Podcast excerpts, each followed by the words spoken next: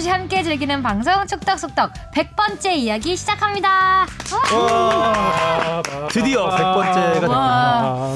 됐군요. 100회까지. 네, 100회 2년 한 거죠? 네. 그렇죠.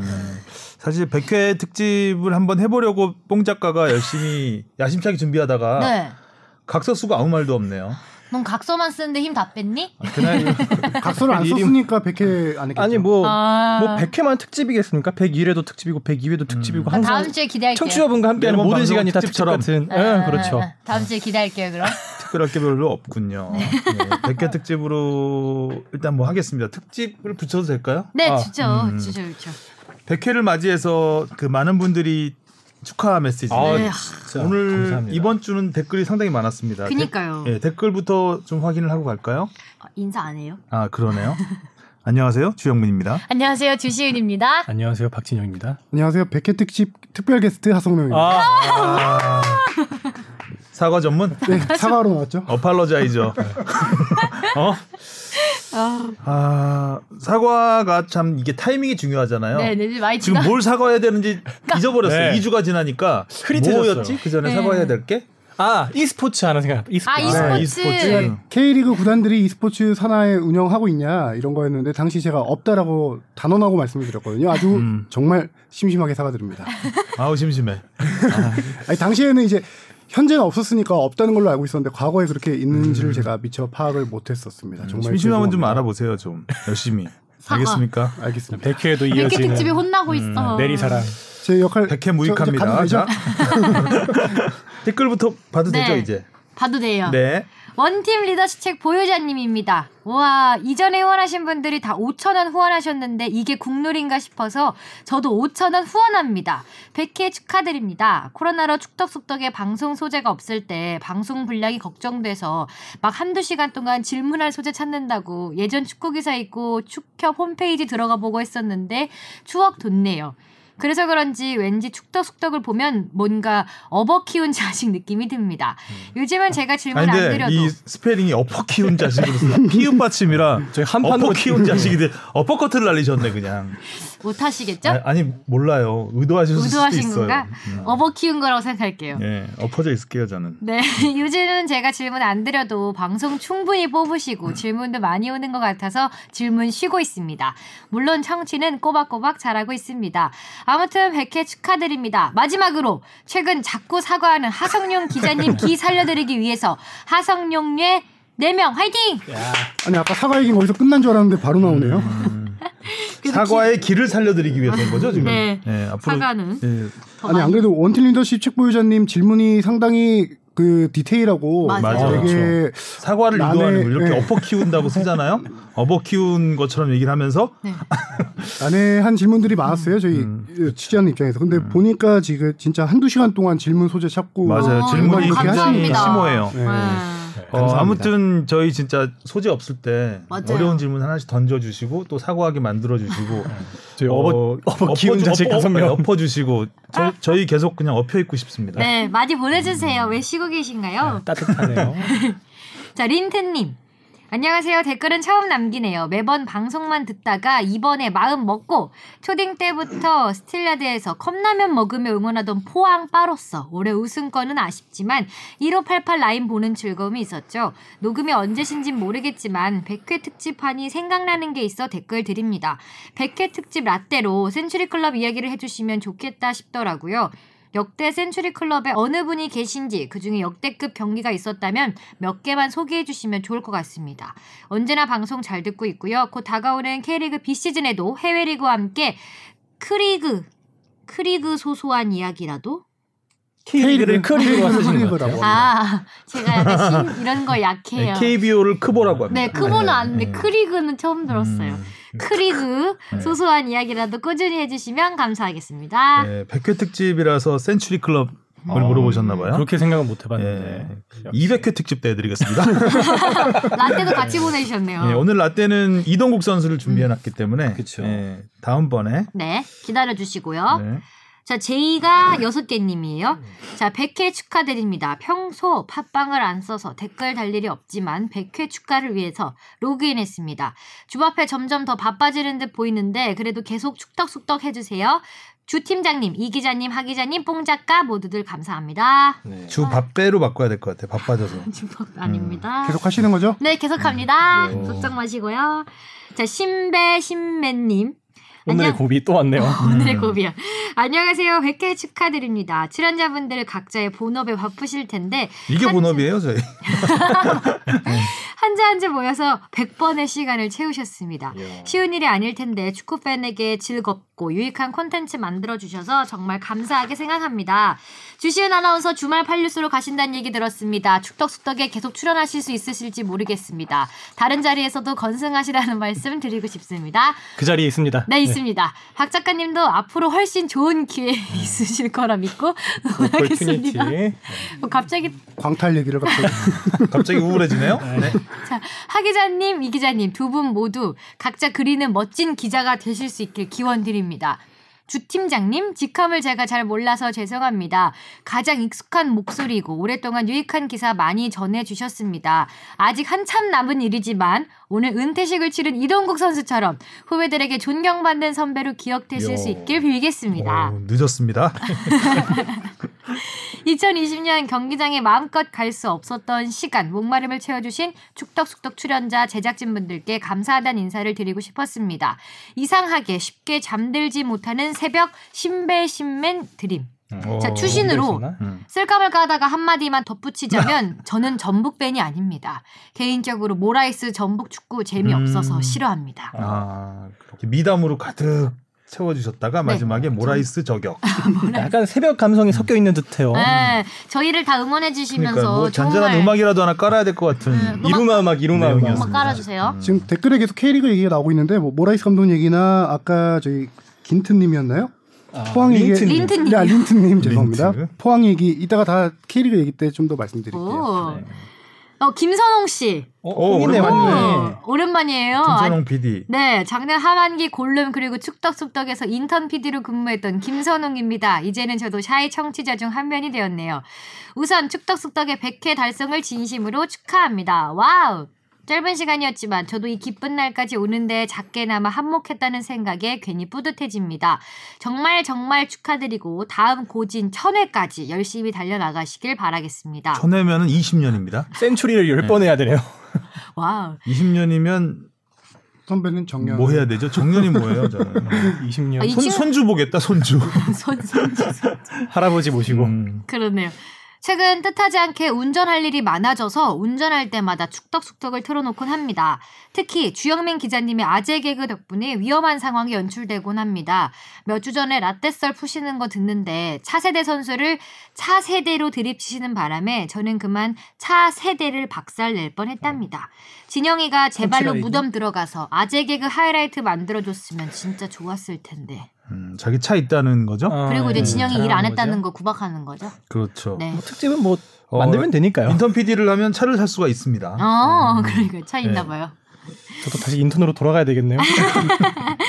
자, 이 기자님과 하 기자님, 그리고 주 아나운서님께서도 TV에 나오거나 라디오에서 목소리 들을 때마다 괜히 반갑고 그렇습니다.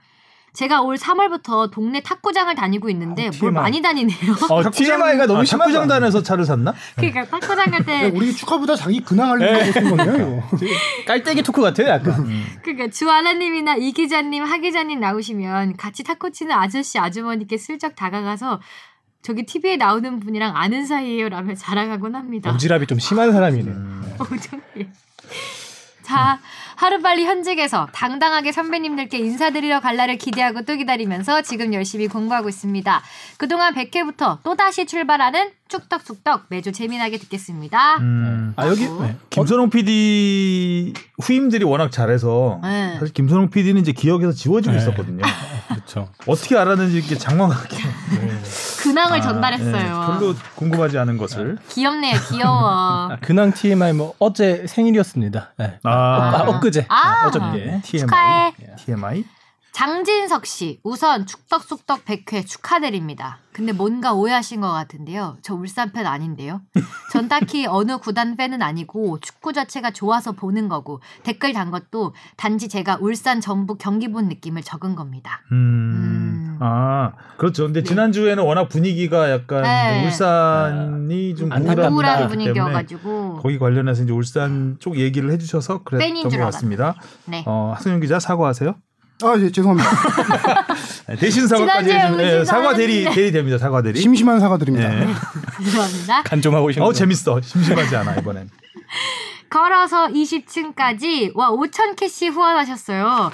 100회 축하드립니다. 뭔가 기념비적인 자리에 어울리지 않는 엉뚱한 질문 하나 드려요. 이동국 선수 은퇴식에서 정의선 현대차그룹 회장이 2021년형 럭셔리 미니밴을, 미니밴을 선물했습니다. 빅뱅도 아니고 미니뱅을. 네, 미니밴을.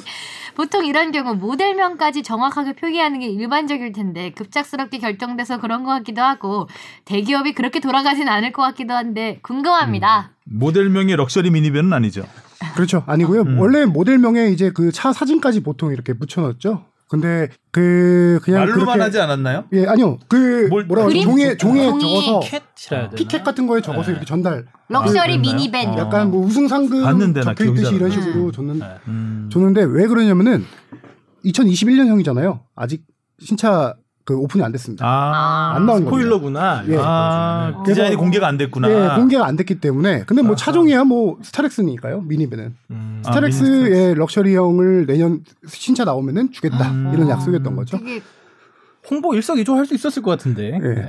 그리고 대가족에게 어울리는 선물. 그렇죠. 그리고 대기업에게 급작 어, 급작스럽게 결정돼서 그런 것 같기도 하고라고 하셨는데 그러진 않고요. 이동욱 선수가 은퇴 발표하자마자 바로 정희선 회장에게 보고가 들어갔고 그럼 정희선 회장이 우승도 하고 이동욱 선수 은퇴식도 하니까 내가 직접 현장을 방문하겠다 약속을 하면서 그 자리에서 이제 선물을 결정했다라고 음. 하고요. 우승을 할 거라고. 정희선 회장이 아까 주바페가 말했듯이 오남매잖아요. 네. 오남매다 보니까 차를 선물 이번이 아니라 이전에도 한 번 한 적이 있어요. 어, 드, 대박이 태어나기 전에 다섯 째가 태어나니까 뭐 어차피 그때 축구도 어 저기 그때 잘하던 시즌이었거든요. 그래서 선물로 이미 한 번 미니밴을 한 번 준 적이 있어요. 그래서 지금 잘 타고 다니고 있고 이번에 또 신형을 또 주는 거죠. 이동욱 선수야말로 차세대 골잡이 출신이거든요. 음. 차 세대를 네, 받으신 맞네, 예. 맞네. 스타렉스만. 간단하게 그 얘기만 어차피 뒤에 더 이동국 은퇴식 얘기 나오겠지만 간단하게 정의선 회장 얘기를 조금 하고 싶은데 이번이 전주성 첫 방문입니다. 아 그래요? 예. 여덟 번을 우승 여덟 번 우승했는데. 예. 와. 왜냐면은 정의선 회장이 스포츠에 대한 관심이 상당히 많아요. 그렇죠. 야구협회장도 하고 있고 저기 야구 쪽에도 투자를 많이 그렇죠. 했죠. 음. 지금 네. 현대자동차가 프로스포츠 한 대여섯 개 구단 정도 운영하고 음, 있을 거예요. 야구장도 짓고. 예. 선수들에게 부담 주기 싫다라고 해서 안 왔어요 경기장. 아. 안 왔다가 어, 한 본인이 번- 부담스럽다는 건 아시네요. 어. 딱한 번 간 적이 있는데 2015년인가 서울대 전북전 상암 월드컵 경기장에서 했던 경기를 한 번 갔고 이번에 5년 만에 간 건데 이번에도 어, 이동욱 선수 은퇴한다니까 아. 이렇게 와서 보통 이제 야구 같은 경우는 그 오너들이 굉장히 많이 옵니다. 구단주들이. 음, 음. 뭐 가족들 데리고도 오고 뭐 이재용 삼성 네. 회장 같은 경우는 뭐 부회장 시절에 굉장히 많이 왔죠. 그리고 김승현 회장 한화에 그 우승하지 않았는데도 와서 막 격려하고 막 이런 경우도. 있고, 예, 최태원 회장.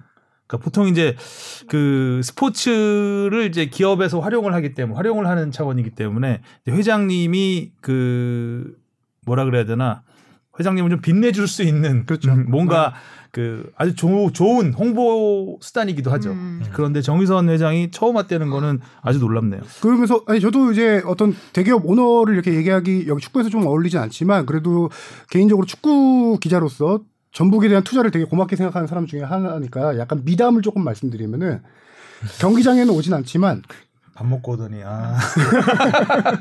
경기장에 오진 않지만 매해 시즌이 끝난 다음에 선수들을 서울에 모처에 다 같이 모아놓고 식사를 합니다. 뒤에. 음. 아. 저희 그 모든 선수들에게 다 식사를 하고요.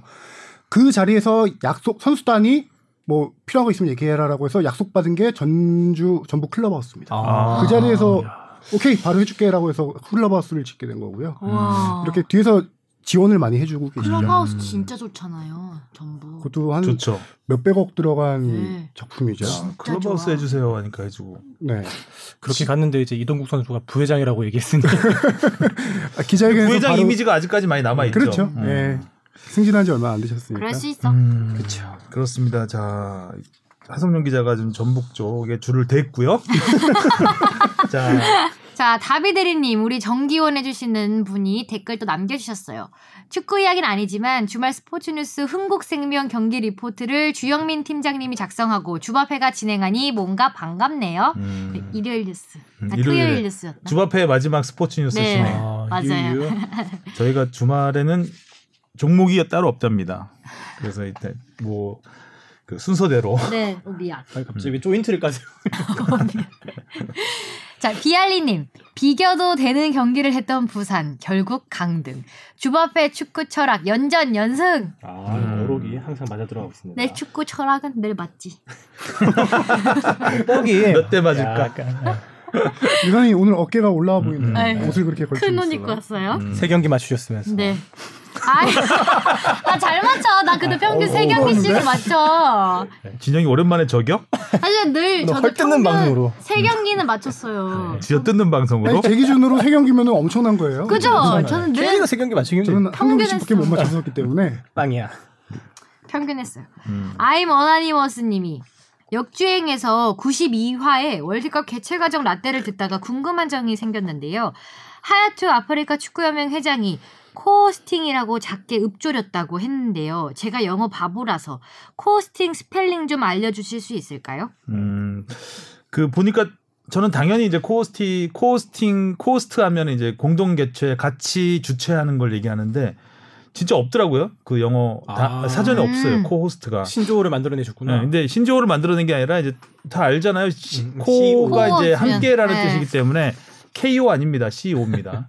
그래서 어, co하고 이제 뭐 명사나 동사를 붙이면 함께 뭐뭐 하는이 되기 때문에 co-host는 C O H O S T고요. 그리고 이제 일반적으로 co 그다음에 대시 네. 코스트 하면은 음. 이제 공동 사회자 음, 아, 이런 음. 쪽으로 많이 쓰이죠. 주영민의 영어 교실 같은. 음. 네. 지금 우리가 주바페와 내가 co-host 하고 있는 거죠. 맞아. 아, 공동진행. 공동진행. 다음 진행해 주실까요? 템레이 님이 남겨주셨어요. 이번 주 가장 큰 뉴스는 역시 이동국 선수의 은퇴겠죠. 언젠가 반드시 일어날 일이란 걸 알고 있었지만 막상 현실로 다가오니까 참 아쉽습니다. 전북은 결코 좋아하는 팀도 아니고 아니 정확히는 싫어하는 팀이고 음. 이동국 선수의 음주 사건도 결코 가벼운 일은 아니었지만 결코 평탄하지만은 않았던 영육의 선수 생활을 마감하는 이동국 선수에게 순수한 축구 팬의 한 사람으로서 보낼 수 있는 모든 헌사를 보내고 싶습니다. 관심법 써보자면 다음 라떼 코너는 이동국 선수 편이 되겠네요. 발리슈 편이 있긴 했지만 이동국 선수 전체 커리어를 다시 돌아보는 것도 의미 있지 않을까 싶습니다. 읽어주세요 마지막 글. 그리고 주바페 시네타운 떠나지 말아요. 떠났어요 이미. 날 떠나지 마. 마. 댓글은 여기까지 보면 네. 될것 같고 우리 즐거운 축덕 토토 결과 와. 이번에는 정말 많이 맞췄습니다. 네. 아무래도 이제 마지막 경기다 보니까 네. 뭔가 좀 저희도 사활을 걸었죠. 음. 꼴등했어. 샤방라이님이 정리해 주셨네요. 야 정리 정리를 보시면 되겠네요. 갓영민 다섯 경기. 적중 부산 강등 전북 우승 다 마침 어. 가레스 베일이 된 주시은 세 경기 적중 성남 강등 예상 전북 우승은 맞힘 뭐 폼이 떨어졌다는 말씀이신가요? 가레스 에이 베일? 골 넣었어 네. 조금 아쉬운 이정찬 다섯 경기 적중 부산 강등 맞힘 but 울산 우승 예상 점점. 이정찬 기자는 다 맞출 수 있었는데 그쵸. 아무래도 이제 울산이 애처롭다 보니까 또 울산 희망 프론- 시나리오를 한번 네. 쓰셨죠. 축구 기자들은 그런 마음들을 많이 가지고 있는 것 같아요. 울산에 줄을 프론- 댔죠. 예, 프- 울산 프런트들이 어 되게 열심히 하거든요. 물론 이제 전북도 열심히 하지만 음. 좀 안타까울 정도로 음. 열심히 하는데 지난해에도 그렇게 되고 올해도 이렇게 되니까 어째서 그래도 눈물이- 한번 그 동정표라고 해야 될까요? 이제 그렇게 던진 것 같아요. 어, 전북이 질 가능성은 높지 않았던 경기이기 때문에 네. 충분히 맞출 수 있었는데 네. 대구승으로 하면서 하나를 틀렸습니다. 이정, 각설- 이정찬 기자가 점점 AI의 네. 본 모습을 보여주는 것 같아요.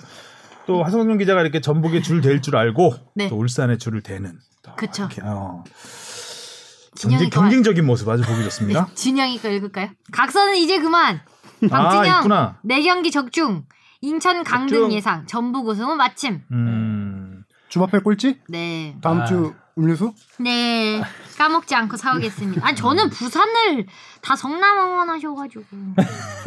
부산을 응원했는데. 자, 그래서 준비했습니다. 축덕다방에 주문하신 라떼 나왔습니다.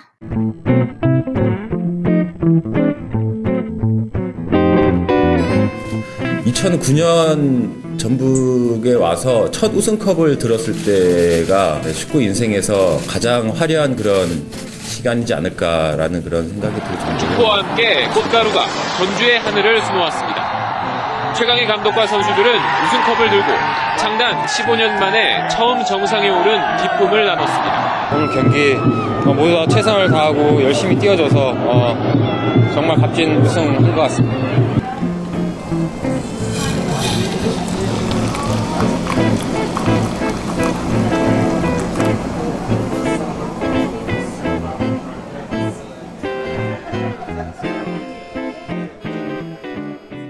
관심법 맞으셨네요. 그니까. 예. 국예를 아주 예. 훌륭하게 관심을 가져주시니까 저희가 또 음. 관심법 맞춰드려야죠. 그쵸?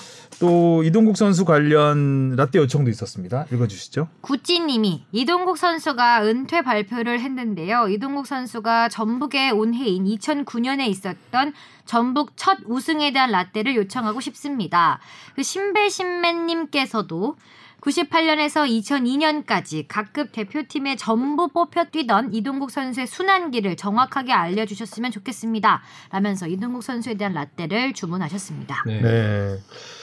아, 이동국 선수 앞에서 뭐 음주 파문 같은 흑역사를 아시안 말씀해 주셨는데 네.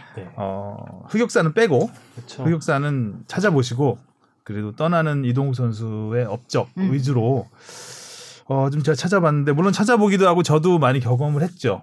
그러니까 제가 98년부터 그 이동국 선수를 취재를 했으니까 음. 이동 선수만 취재를 한 건 아니고 이제 축구를 했으니까 그 당시에 이동 선수가 얼마나 혹사를 당했는지는 뭐 음. 저도 확실히 많이 느끼고 있었던 상황이었고 거의 뭐 지난번에 박주영 선수 얘기할 때 뭐 대표팀 월드컵 최종 예선 끝나자마자 바로 세계 선- 청소년 선수권 가서 뭐 음. 이런 이런 거를 거의 뭐한몇달 동안 음. 예, 번갈아 가면서 하던 시기였기 때문에 어 깁니다. 이 이동국 편이 긴데 한마디로 그 한편의 대서사시라고 할 수 있는데 제가 좀 잘 뽑아가지고 네. 전해드리도록 하겠습니다. 어, 이동국 선수는 포철공고 3학년 때부터 언론의 조명을 받기 시작을 했습니다. 아, 1997년 7월 6일 아, 제가 이제 옛날 기사 이동국 선수가 언제 처음으로 언론에 거론이 제대로 됐는가를 찾다 보니까 가장 이른 기사입니다. 이게 1997년 7월 6일 이동국을 대서특필했던 경향신문 기사 주바페의 낭낭한 목소리로 네. 시내타운을 떠나는 주바페의 목소리로 들어보겠습니다. 97년대 느낌으로 다섯 살이었어. 대한 뉴스 느낌? 몸이 보들그셔를 떠오른 초대형 샛별 포철공고 이동국 막막한 한국 축구 빛이 보인다. 몸이 버들가지처럼 좌우로 흔들린다. 흐늘짝 거리는 듯 하면서도 빠르다. 힘도 있다. 서는가 하면 파고들고 치고드는가 하면 돌아서는 바람에 종잡을 수가 없다. 새까만 후배에게 쩔쩔매던 프로축구 포항의 노태경 끝내 손을 들고 만다. 포항과 포철공고의 연습 경기가 열리는 날이면 흔히 볼 수 있는 장면이다. 포철공고 3년 이동국, 하늘 같은 프로 선배들조차 혀를 내두르게 만든 주인공이다. 올 고교 축구 랭킹 1위로 꼽히는 초대형 스트라이커다. 많은 축구 전문가들은 늦어도 2, 3년 안에 황새 황선홍을 능가하는 대형 스트라이커로 성장할 재목이라고 단언한다. 이동국의 야망은 최고의 스트라이커로 자리를 잡고 2002년 월드컵 때는 태극마크를 달고 세계 축구 강국들과 겨루는 것이다. 축구도시 포항 그곳에서 내일의 전설이 자라고 있다. 음. 어, 이 기사도 꽤 기, 긴데 네. 아, 지금 중략을 한 겁니다. 음. 어, 그때 신문의 거의 반면 음. 반면을 차지할 정도로 완전 사진까지 해서 신인 굉장히 선수한테 대서 특필 됐는데 고등학교 3학년 선수한테 네. 음, 굉장히 인상적이었던 것 같고 앞부분에 뭐 흐느적거리는 뭐 이런 자연 다큐멘터리인 줄 알았어요. 시적인 표현들. 어, 아, 이 당시의 그 정서를 잘 반영하는 포철 공고 3년. 3년 네. 이 당시에는 이렇게 2년, 1년 이렇게 썼나. 음. 그리고 끝내 손을 들고 만다. 마치 음. 때릴 것 같은 느낌. 음. 어, 이렇게 주목을 받았던 이동국은 1998년 졸업 후에 고등학교 졸업 후에 1억 5천만 원의 고졸신인 최고 대우 역대 3위 몸값을 기록하면서 포항에 입단을 합니다. 어. 그리고 승승장구하기 시작하죠. 이동국 선수의 스타일은 일단 슈팅 능력이 엄청났습니다. 굉장히 대포할 슈팅. 그리고 터질 듯한 허벅지. 어. 그 귀여운 얼굴과는 또 대비되는 그 허벅지가 굉장히 인상적이었던 선수고 키가 185cm인데 허벅지가 그때 뭐 27인치였다 그래요. 어. 그 당시에. 어, 그러니까 굉장히 폭발력 있는 그러니까 달리기가 스피드가 그렇게 좋지는 않았지만 육상 선수 출신입니다. 또 초등학교 때. 어. 근데 순간 스피드가 좋죠. 돌아서거나 이런 움직임이 굉장히 좋았던 선수였고 아, 이동국이 이제 프로 첫 대회였던 아디다스컵에서 4골을 몰아칩니다. 와. 근데 프로 데뷔 첫 골을 터뜨린 상대팀 전북 현대였습니다. 프로 마지막 골을 전북 현대에서 터뜨렸죠. 어. 그리고 K리그 개막과 함께 울산 현대를 상대로 K리그 데뷔골을 터뜨립니다. 아까는 이제 프로 데뷔골 컵 대회에서 터뜨린 것이고 이것은 K리그, K리그. 데뷔골이었고요. 음. 어, 당시 차범근 국가대표 감독이 굉장히 큰 관심을 보입니다. 음. 한국 축구의 미래를 이끌어갈 선수다. 이런 선수는 어, 큰 대회를 경험하게 해서 음. 점점 키워서 해외 무대로 보내야 된다. 약간 이런 얘기들을 많이 했죠. 그래서 프랑스 월드컵 엔트리에 포함을 시킵니다. 이동국이 아마 전 국민한테 알려진 계기가 된 경기였겠죠. 네덜란드전. 우리가 5대 0으로 완패를 했지만 이동국 선수가 최연소로 데뷔를 했죠. 한국 최, 한국 선수 중에서 최연소로 월드컵 무대를 밟아서 어, 아주 강렬한 중거리 슛. 중거리 슛. 예. 골문을 살짝 벗어나긴 했지만 굉장히 골키퍼 손끝에 맞고 아마 네. 코너킥 됐을 거예요. 예. 그 굉장히 강렬한 인상을 남기면서 그- 그래도 우리는 이동국을 얻었다. 약간 뭐 이런 느낌. 제가 항상 그, 벼- 그 장면 보면서 느끼는 게 그 중거리 슛 그거 하나로 이렇게 기대감을 키운 게 그만큼 네덜란드 완패 때 눈에 띄는 장면이 없었구나. 음. 예. 그때 가장 빛났던 선수는 김병지 선수였고요. 네. 5대 0으로 졌지만 네. 아, 김병지 선수 그리고 이제 이동국 선수가 음. 이제 그래도 완패 중에서 그나마 건질 아, 수제 역할을 해준 장면. 음. 예, 선수들이었습니다. 어 그리고 같은 해 10월 아시아 청소년 축구 선수권에서 이동국은 득점왕과 MVP를 차지하면서 우승을 이끌죠. 와. 이때 같이 뛰었던 선수가 김은중, 그다음에 설기현, 음. 김용대 어. 그리고 은퇴식 때 꽃다발을 전했던 박동혁 선수 어, 이런 선수들이 이제 같은 세대에서 우승을 일궈냈습니다. 자 K리그에서는 데뷔 첫해 11골을 터뜨리면서 안정환을 제치고 신인왕을 차지합니다. 아, 그리고 1999년부터 이동국은 A 대표팀과 청소년팀 그리고 포항 구단까지 여기에 올림픽 팀까지. 여기저기 불려다니면서 쉴 틈 없는 엄청난 강행군을 이어갑니다. 너무 몸이 한 힘들었겠다. 네 개나 이때 이동국 혹사 논란 관련 그렇죠. 기사들이 굉장히 많이 났습니다. 당시 그리고- 소속팀이 4개다 이런 음. 얘기가 있었죠. 어, 그리고 정말 혹사였습니다. 네. 옆에서 지켜볼 때도 와, 쟤는 언제 쉬냐? 이 정도로 정말 혹- 혹사였죠. 이거 확실한 혹사였죠. 그런데 모두 다 이동국을 부르니까 근데 프로 팀에서는 자기 소속 팀이니까 당연히 뛰어야 되는 것이고 또 대표팀은 또 태극마크를 다니까 그렇죠. 또 최선을 다해야 되고 항상 주전 항상 선발로 나가서 거의 풀타임을 뛰니까 어, 또 막 전 세계를 돌아다니면서 뛰어야 되지 않습니까? 체력이 뭐 바닥이 나가는 거죠. 음. 아, 이동국은 포항에서 압박붕대를 무릎에 감고 뛰었다 그래요. 음. 그러니까 무릎이 너무 통증이 아, 있어서 예, 그 정도로 힘들었지만 계속 아, 경기를 나가면서 강행군을 이어갑니다. 2000년 아시안컵에서 이동국은 득점왕을 차지합니다. 이때가 첫 번째 정점입니다. 그리고 내려오기 시작하죠. 다칩니다. 무릎을 다쳐요. 아, 무릎을- 무리하니까. 음, 무릎에 무리가 가서 어 2001년에는 3골밖에 넣지 못하고 부진합니다. 음. 2002년 월드컵이 다음 해인데. 어. 그래서 결국 히딩크 감독의 보름을 받지 못하고 어, 자신의 꿈이었던 2002년 월드컵 출전은 좌절이 되죠. 자, 이동국은 그 다음 월드컵을 향해 이를 앙봅니다. 음. 본프레레 호의 황태자라고 불렸죠. 음, 월드컵 예선 10경기에서 10골을 터뜨리면서 어, 월드컵 출전 티켓을 따내게 되고요. 어, 또 독일과 친선 경기에서는 이동국이 최고의 골로 꼽았던 그 환상적인 발리슛까지 발리슛. 터뜨리면서 자 이제 이동국이 거의 드디어. 어 다시 올라서는구나. 다시 전성기를 맞이하는구나. 독일 월드컵에 대한 희망을 이어갔습니다. 그러던 2006년 4월 개막을 두 달 앞둔 시점인데 K리그 경기 도중에 누가 이제 경합을 한 것도 아닙니다. 자기가 공을 잡고 들어가다가 쓰러집니다. 네. 방향을 틀면서 그리고 엄청난 고통을 호소하죠. 십자인대가 파열이 됩니다. 아. 십자인대 파열되면은 기본 1년이에요. 시즌 수술하면. 예, 수술을 십자인대는 수술을 그 선수는 수술을 안 할 수가 없거든요. 일반인은 수술을 안 하고 교정기를 차면은 꽤 오랜 시간 한 6, 7개월 걸려서 다시 인대가 붙기도 하지만 음. 선수들은 이렇게 불안하게 운동을 해야 되기 때문에 불안하게 놔둘 수가 없어서 바로 수술을 합니다. 그러면 1년이에요. 저도 이때 되게 안타까웠던 게 제가 초등학교 5학년 때 나임에도 불구하고 그 뉴스가 아직도 기억나요. 진짜 그때 머리 한참 이동국 노랗게 선수가, 염색- 예, 너무 네, 잘했는데 네, 하고 최고 절정기였죠. 예, 음. 가장 중요한 스트라이커가 4월이나 5월이었죠. 월드컵 한 2개월 4월. 앞두고. 예. 네, 4월 2개월 정도 앞두고 했을 거예요. 자 이렇게 이동국의 두 번째 월드컵 꿈도 사라집니다. 좌절. 음. 어, 2007년 부상에서 회복한 이동국은 프리미어리그에 도전장을 던집니다.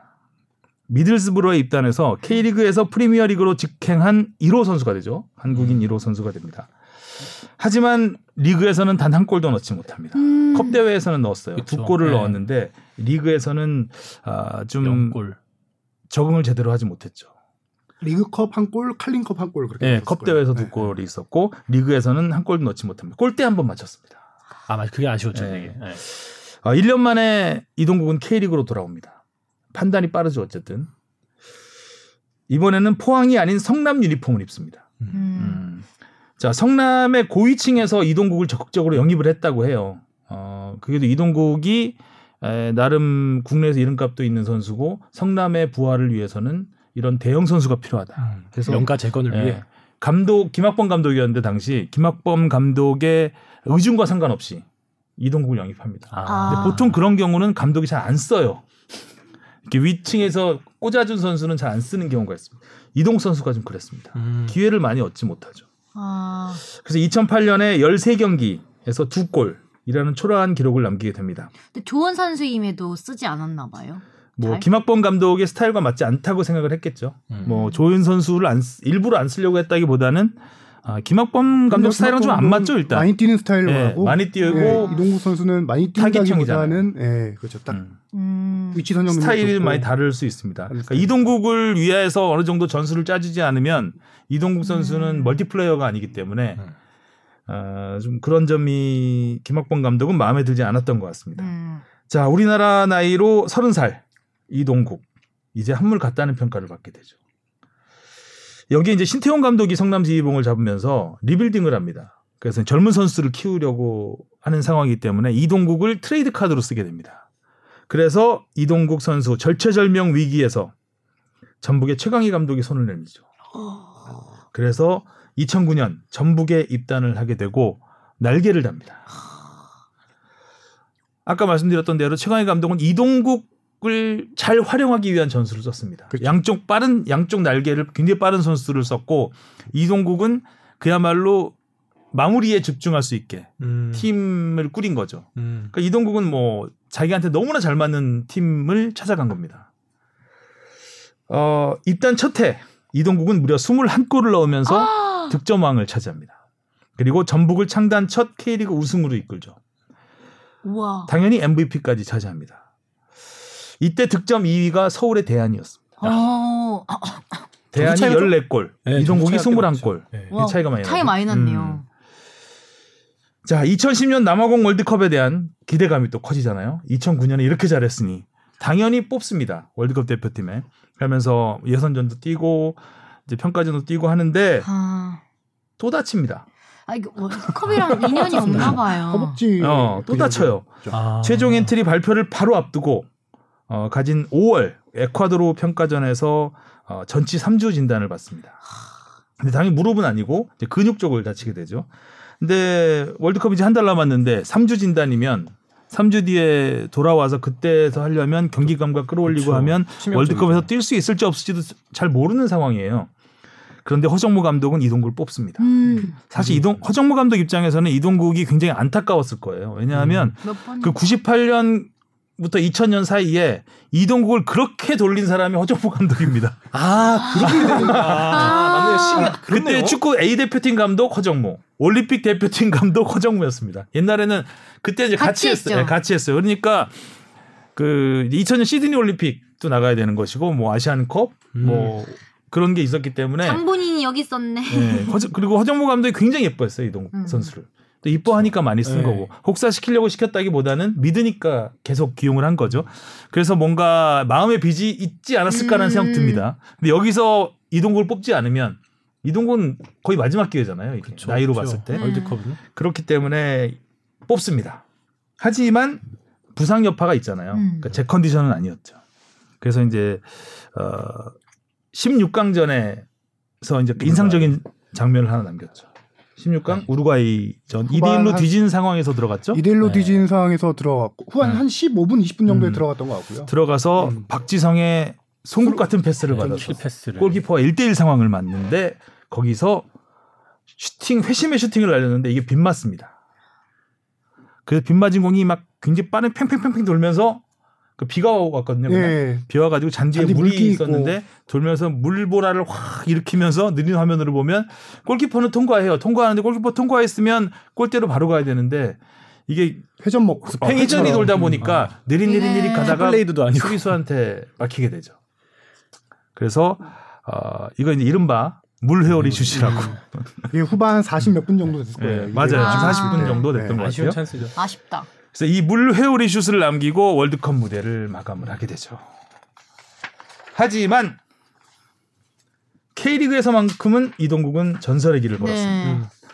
네. 2011년에는 15개의 도움을 기록하면서 염기훈을 제치고 도움왕까지 차지합니다. 도움왕도 네, 하셨구나. 득점왕, 도움왕을 다 다. 하셨네. 아, 이렇게 이동국은 전북에서 11년 동안 뛰면서 우승 8번, MVP 4번, K리그 최초로 10년 연속 두 자릿수 득점, 통산 최다인 228골, 그리고 77도움을 기록하게 되죠. 어, 다시 정상에 올라선 라이언킹 이동국은 41살인 올해에도 시즌 초반 4골을 터뜨리면서 잘 나갔습니다. 음, 음. 근데 또 다쳤습니다. 네. 근데 뭐 지금 다치는 거는 아 어찌 보면 당연한 걸 수도 있죠. 물이 지금 나이가 나이인 만큼 다칠 수밖에 없는 나이이긴 하죠. 근데 이제 부상에서 재활을 하면서 옛날하고 마음가짐이 달라졌다고 해요. 이제 조급해지는 거죠, 마음이. 음. 내 선수 생명이 얼마 남지 않았는데 빨리 내가 복귀를 해서 음. 빨리 골을 넣어서 제 역할을 해야 되는데 아무래도 회복도 더디고 몸도 잘 올라오지 않고 경기력도 예전만 하지 않으니까 조급해지고 나약해지는 자기의 모습이 싫었다고 합니다. 음. 그래서 그라운드와 작별을 고했습니다. 그래서 한 가지만 얘기할 게 이동국 선수 하면은 회복력이 상당히 빠른 선수로 유명하거든요. 어, 저도 그렇게 들었어요. 네. 엄청 괴물 같은 뭐 회복력이라고. 간이 좋다라고 하는데 뭐 하성룡 기자는 들었을 거예요. 아, 회복 그런가? 빠르다고. 예.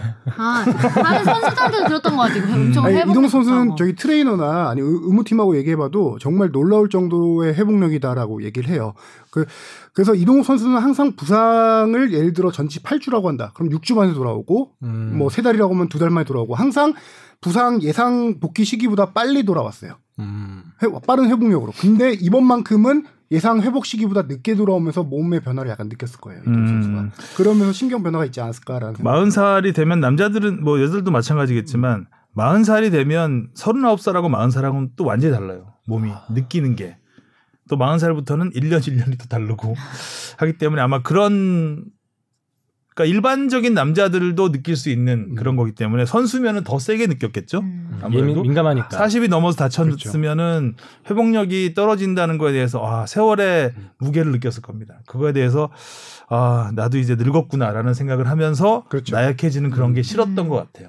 음. 5, 6년 전에 제가 전북 취재할 때 그때 트레이너한테 들었나? 그 선수들 근육 나이를 체크하는 게 있었다고 하더라고요. 음. 그래서 이동 선수가 35, 6 정도였는데 27살 나이 근육이랑 비슷하다고 하더라고요. 아. 당시에만 해도. 그러니까 27인치 가지고 오래 버틴 거죠. 근데 그 근육 나이라는 거는 타고나는 거예요? 아니면 이제 운동을 열심히 거. 하면 타고나는 것도 있겠죠. 아. 기본적으로 이제 운동 똑같이 운동을 해도 근육이 잘 붙는 스타일이 체질이 있고, 있고, 예. 네. 그좀 다르거든요. 그러니까 아무래도 타고나는 것도 좀 있는데 이동국은 잘 타고난 것 같습니다. 좋은 유전자를 물려받은 네. 것 같고요. 아무튼 뭐 이렇게 화려하게 선수 생활을 마감할 수 있는 선수가 있을까 싶을 정도로 그 은퇴식도 역대급이고. 예, 그쵸. 그 뭐, 선수 생활 동안 좀 우여곡절도 많았고 네. 아쉬운 점도 많았지만 네. 그래도 마무리는 누구보다 화려했다. 음. 음. 우승으로 은퇴를 하는 선수가 몇 있겠어요, 진짜. 근데 진짜 약간 네, 우승할 것 같긴 진짜 우승해서 깜짝 놀랐어. 아니 이동 선수 은퇴식 제가 현장에서 취재를 하고 왔는데요. 아마 선배님 어, 관중석에서 그러니까요. 리포팅 하셨잖아요. 예. 저도 은퇴식을 꽤 여러 번 봤지만 완벽한 은퇴식이었다. 어. 그래서 그렇죠. 딱한 가지는 골 못 넣은 거. 아, 네, 이 아. 얘기를 좀 해보면은 발리로 넣을 수 있었는데. 다들- 넣을 수 있었죠. 선발로 나오 경기 1 시간 전에 선발 명단이 발표됐을 때 선발 나왔구나. 아, 그러면은 전반만 뛰고 이게 끝나고 은퇴식을 어, 준비하겠구나. 아니었어요. 맞아. 전반 다 뛰어, 아니, 했는데 전반 다 뛰었잖아요. 후반에 나오네. 아 그러면 전반 20분에 등번 20분에 맞춰서 기립박수 했으니까 후반 20분에 교체를 하겠구나. 아. 기자들끼리도 막 기자석에서 그런 얘기를 하면서 보거든요. 하성균 기자가 맞췄겠습니까? 그렇죠. 네. 그래서 보란 듯이 틀렸네. 풀타임을 예측하면 틀리니까. 풀타임을 뛰고 경기 이겨서 우승 확정하고 은퇴식 열리고 선물 받고 그렇죠. 또 전주 명예 시민 되고 네. 봉동 명예 영국 열번. 되고 네. 영국 열번 되고 영국 열번 되고. 예. 아, 저는 좀 거기다가 자식들이 노래 이동국- 불러주고. 예, 이동국 선수 그렇죠. 그 얘기하려고 했는데 아. 이동국 선수가 몰랐어요. 그 오남매가 걱정 말아요 그래 음, 라는 네. 노래 음, 영상 surprise 영상을. 만들었는데 음. 그거 몰랐어요 이동국 어떻게 하는 거죠 노래? 어. 죄송합니다. 넣어주시고. 심심한 사과드립니다. 아 노래 좀 시켜보려고 네. 그랬는데. 그게 가족들이 요청했더라고요. 구단이 요청한 게 아. 아니라 아. 가족들이 이동국 선수 몰래 우리가 이런 걸 준비하고 싶다라고 해서 가족들이 다 아예 영상을 만들어 온 거예요. 뮤직비디오처럼. 아. 그래서 구단은 그냥 거기서 틀어주는 틀어주기만 한 거예요? 예. 어, 노래 되게 잘 불렀더라고요. 잘 부르더라고요. 믹싱을 잘 했는지 모르겠는데. 음. 어, 그래서 이동국 선수가 약간 울컥했던 순간이 두 번, 세 번 있었다고 했는데 첫 번째가 뭐였냐면은 경기 한, 한 시간 전에 이제 그라운드 나와서 몸 풀잖아요. 네. 그때 나올 때 구단에서 라이온킹 주제가를 틀어줬어요. 아. 음. 그 노래를 들으면서 약간 울컥했고 한 가지는 관중석을 봤는데 관중석에 20번이, 20번이 엄청 많이 걸려 있었다고. 네, 그걸 보면서 울컥했고 마지막에 이제 은퇴식 할 때 기자회견 할 때도 가족과 부모님 얘기할 때 좀 울컥하고 그렇죠. 그렇게 했다고 하더라고요. 2020년에 음. 20번이 은퇴하는. 저는 그 잔잔하고 감동적인 그 순간 속에서 한번 빵 터진 적이 있었는데 그 전주 시장님이 전주 명예시민. 네네. 음. 근데 전주에 살면 시민 아니에요, 그냥? 굳이 명예시민까지 줄게 뭐가 있나라는 생각이 해서 좀, 아, 저분 정치인분 너무하네. 나 이러고 있었는데 갑자기 끝나고 완주 시장님이 또 나오시면 봉동 명예 국민 아니 완주 시장님, 아, 완주 군 아니, 군수님이었나요? 봉동이잖아요. 봉동 명예 아, 국민이 봉동 명예 어. 봉동 아, 그래서 약간 예. 전주 시장님도 좀 약간 좀, 아, 오바하시네 이랬는데 갑자기 완주 시장님이 나오셔가지고 좀빵 예. 터졌습니다 혼자서 아, 그래도 멋있는. 완주를 하시는구나 완주 시장님이. 음. 뭐 하나 이렇게 살짝. 네. 그리고 저기 은, 이동국 선수가 또 기존에 기자회견을 한번 했지만 은퇴 경기 마친 다음에 기자회견을 또 했어요. 기자실에 음. 들어와서 그 그라운드에서 한 거 말고 음. 그때 이제 그때는 정말 눈물 아니고 그때는 웃으면서 기자들과 이렇게 대화하면서 하는. 기자회견 되게 기쁜 기자회견이었는데 어 되게 이례적으로 기자회견 끝나고 기자들이 다 같이 박수를 쳐줬던 아, 저는 뭐 저는 약간 거기서 뭉클했죠. 근데 진짜 은퇴식에서 풀타임을 뛴다는 건 거의 처음 본것 어, 같아요. 저도 그렇죠. 맞아요. 아, 골까지 네. 넣었으면 네. 정말 이거는 그렇죠. 역대급인데. 아, 그 골을 이동 선수가 욕심을 냈어요. 끝나고 굉장히 기자회견에서. 밝혔는데 어. 정말 마지막 골 넣는 골 넣고 세레머니 하는 모습 보여드리고 싶었는데 맞아요. 죄송하다라고 했는데 그게 어느 정도였냐면은 2대0 앞서 가자 이제 전북 선수들의 몰아주기가 그냥 눈에 보였어요. 보였죠. 아, 넣어라. 어, 이동 이동국 형, 제발. 이동국부터 찾아. 딱 공을 잡으면 심지어 오른 측면에서 올라온 크로스 바로가 그렇죠. 쇄도하면서 거의 골키퍼랑 1대1 찰수 있었는데 주더라고. 뒤로 흘리더라고요. 아. 이동 선수와 이날 슈팅 4개, 팀 내 최다 슈팅이었습니다. 아. 아, 대, 뭐 당연히 승부의 세계니까 골을 먹어준다는 건 있을 수 없지만 대구 선수들이 저 열심히 막더라고요. 정말 열심히 막더라. 그냥 어. 그쵸, 막아야죠. 예전에 그거 전 그거 보면서 그 양준혁 선수 은퇴할 때 삼성의 양준혁 선수 은퇴할 때그 상대 선발 투수가 김광현 선수였어요. 아. 그래서 마지막 타석이니까 아마 대타로 나왔던가 그랬을 거예요. 마지막 타석이니까 한번 뭐 안타 정도 맞아줄 수도 있지 않겠나. 음. 다들 기자들이 그렇게 예상을 하고 있는데 3구 3진으로 그냥 빡 빡 그래서 어 김광 아, 은퇴 마지막 경기 어. 때 3구 그래서 3진을 양준혁 선수가 아마 헛스윙만 세 번 했던가 거의 그, 그 정도였던 것 같은데 만세어 스윙을 하셨겠어요. 3구 3진이 제가 확실치 않은데 하여간 3진 3진은 확실한데 아. 거의 뭐 150km 넘는 공을 빡빡 꽂혀가지고 양준혁 선수가 굉장히 당황을 했었고 일부러 그랬네. 김광현 선수는 오히려 이런 게 더 강렬한 네. 선배를 보내는 그 자리다. 자기는 더 열심히 던졌다고 하더라고요. 정말 제대로 보냈네요. 대구 제대로 대구 보냈네. 수비수들도 마찬가지로 네. 그 꼬꼬를 먹어주는 것만이 음, 마지막 은퇴식 장식하는 건 아니기 때문에. 네.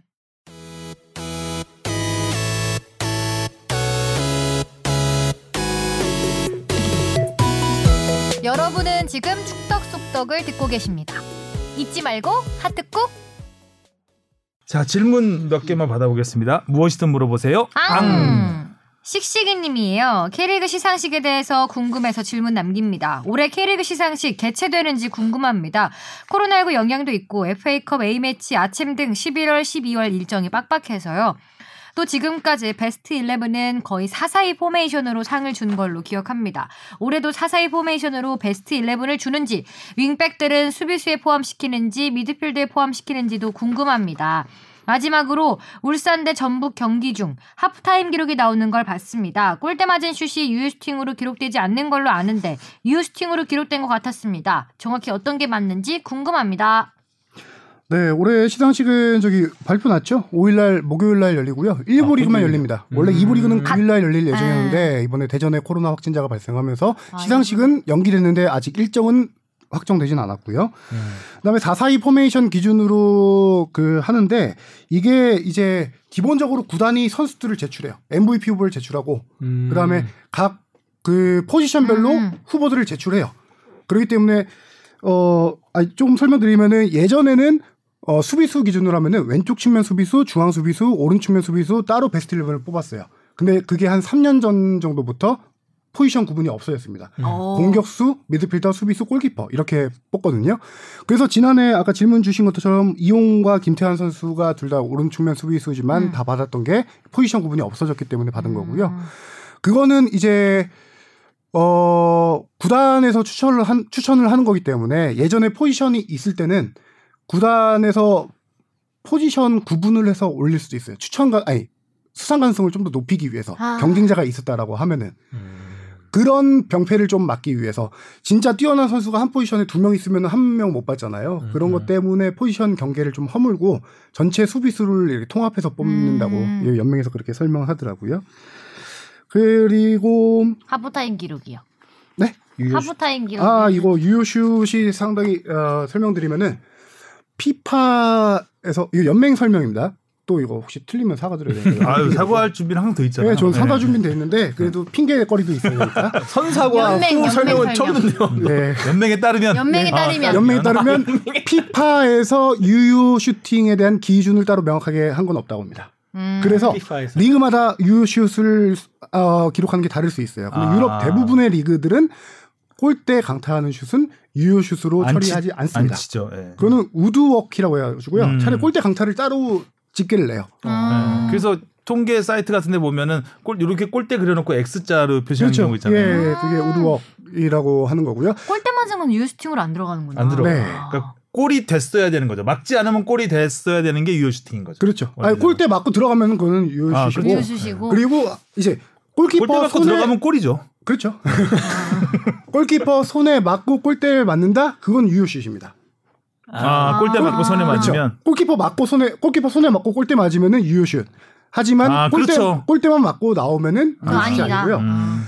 골대 안이 아니라 골대 바깥으로 살짝 벗어나도 골키퍼가 세이브를 하면은 유효슛이 됩니다. 아. 아, 근데 그럼 골키퍼 골대를 살짝 벗어났는데 골키퍼가 아무런 그런 게 없으면 유효슛 아니에요? 그렇죠. 그렇죠. 골대 골대를 벗어났는데 그냥 나간 거면 유효슛이 아니고 음. 골대 안으로 들어가는 슈팅인데 골키퍼 있고 수비 있고 했는데 수비에 맞았다. 그것도 유효슛입니다. 음. 단 K리그는 조금 달라요. 어. 아니 뭐가 다르냐면 골대 맞는 거를 K리그는 유효슛으로 인정합니다. 연맹에 그리고? 따르면인가요? 그렇죠. 연맹 아 연맹 이건 연맹 얘기니까요. 어.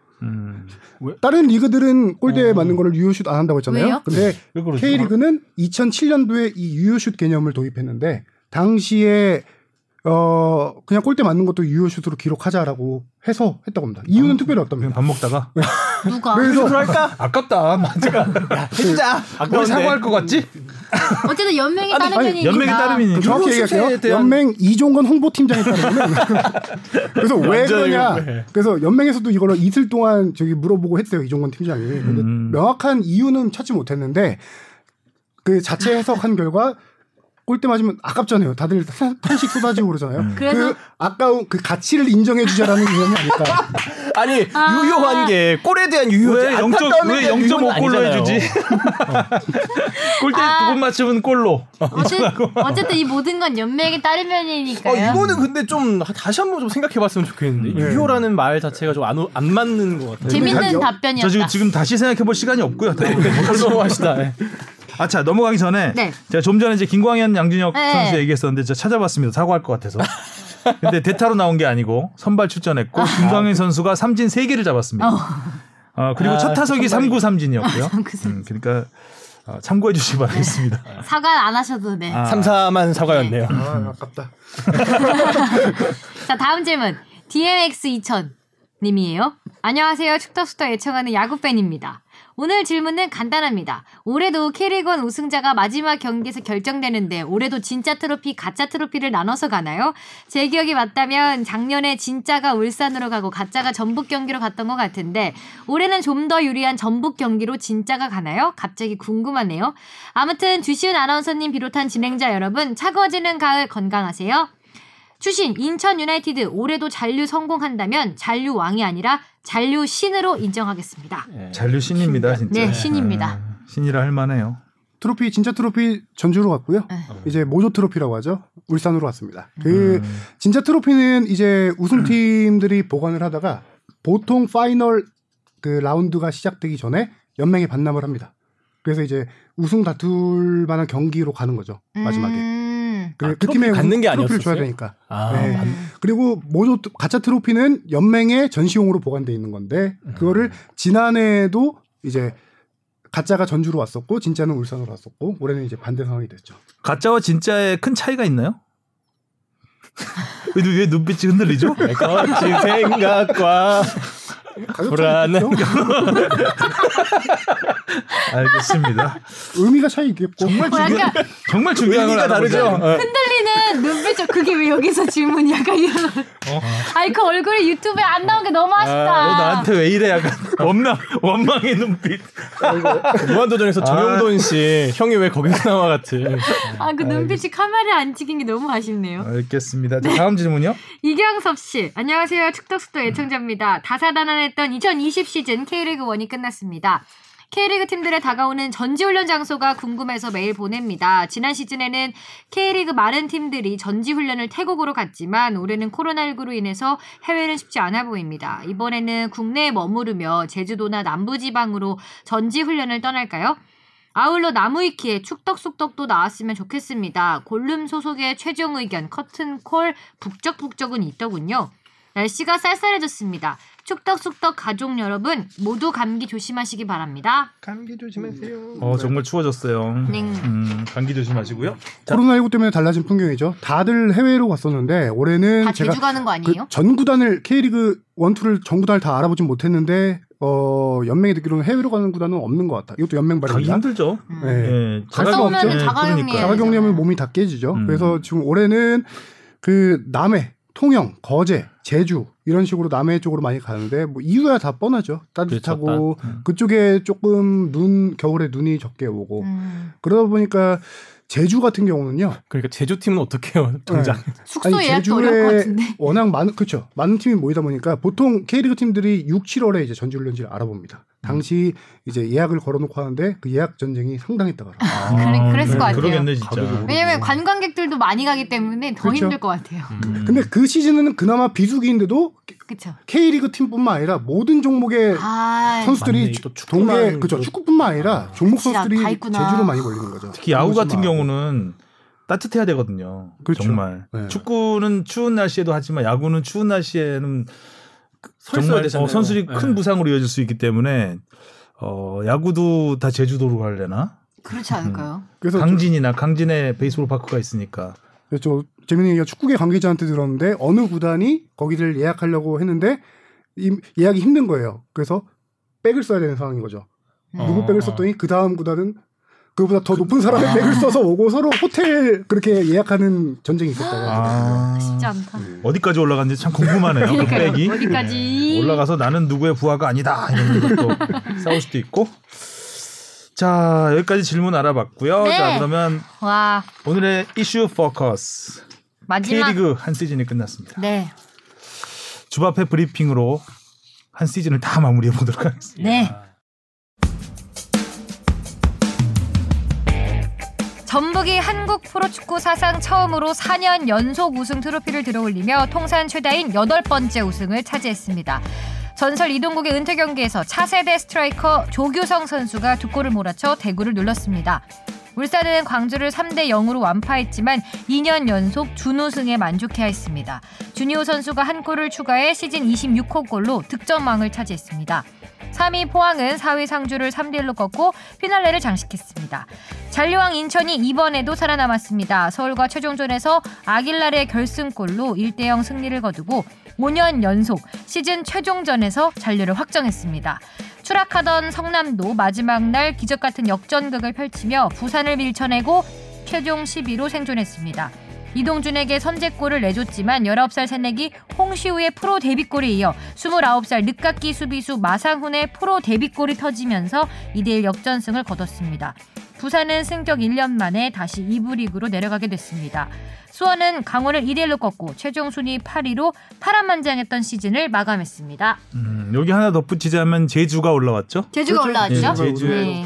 우리 맛집 1년 만에 올라왔죠? 또 함께 하신 것 같아요. 네. 태관님 저희 또 같이 아, 엊그제 같은데 강등된 게 그러네요. 와, 부산하고 이번에도- 그대로 맞바꿨습니다. 그러네요. 부산하고도 맞바꿨네. 음. 남길 감독이 참 대단해요. 어, 마지막 경기는 아무래도 우승은 어느 정도 전북 쪽으로 많이 음. 기울어진 상황이고 앞부분에서 저희가 뭐 이동국 선수 얘기하면서 이런저런 많이. 우승 얘기는 했으니 네. 강등 이제 강등 잔류 얘기. 강등 얘기를 좀 해보죠. 네. 아, 인천 경기도 하성룡 기자 갔다 왔어요. 네, 어. 현장에 갔다 왔었죠. 음. 당시 근데 인천 아길라르 선수 골이 슈터링이었을지 저 그러니까 크로스였을지 슈팅이었을지 약간 애매한데 제 생각에는 골키퍼 움직임 보고 찬다고 노렸는데 찬 게 잘못 맞아서 들어간 느낌.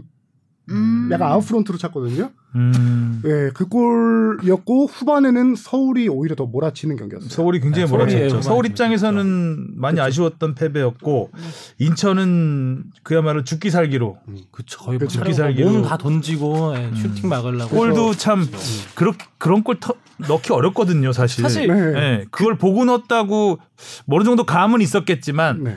정말 그걸 네. 그런 골을 다시 한번 만들어내라고 하면 정말 못 어려울 만들죠. 정도로 네.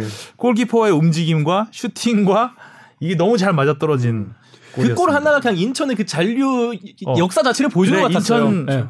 잔류해라 하는 골이었습니다, 그냥. 그리고 이날 뭐 안타까운 일이 있었잖아요 전날. 그래서 음. 서울 선수들이 어 이제 이거는 감독 대행 박 감독 대행이 이제 경기 후 기자회견에서 밝힌 내용이지만 진짜 잠을 못 잤다고요 선수들이 전날. 아, 그렇죠. 정신적인 충격이. 정신적인 충격 때문에 음. 정말 잠을 못 자서 전반 경기력이 서울이 정말 안 좋았어요. 음. 그 선수들 몸도 무겁고 했고 또 그 경기 시작 전에 다 같이 묵념을 했잖아요. 묵념할 때 선수들 막 오스마르 네, 오스마르. 눈물 훔치고 선수들 약간 많이 다운된 상태에서 네. 경기를 해- 했었고 하프타임 이후에 후반에 경기력이 달라진 거는 박혁순 감독 대행이 하프타임 때 우리 남춘을 위해서 제대로 한번 뛰자라고 뛰자. 좀 음. 약간 얘기를 하면서 인천이 내려선 더 것도 뛴좀 거죠. 있고요. 그죠? 그렇죠. 예, 예. 인천도 이제 지키는 거에 좀 더 초점을 맞췄기 공격수들을 때문에. 빼고 이제 수비수 밑으로 내면서 지켰고요. 음. 저도 그때 경기장에 이제 직관하러 갔었는데 그뭐 경기 전에 이제 추모하는 시간이라든지 그 전반 4분에 박수 치는 시간에 또 눈물 훔치시는 관객분들 팬들도 많았었죠. 음.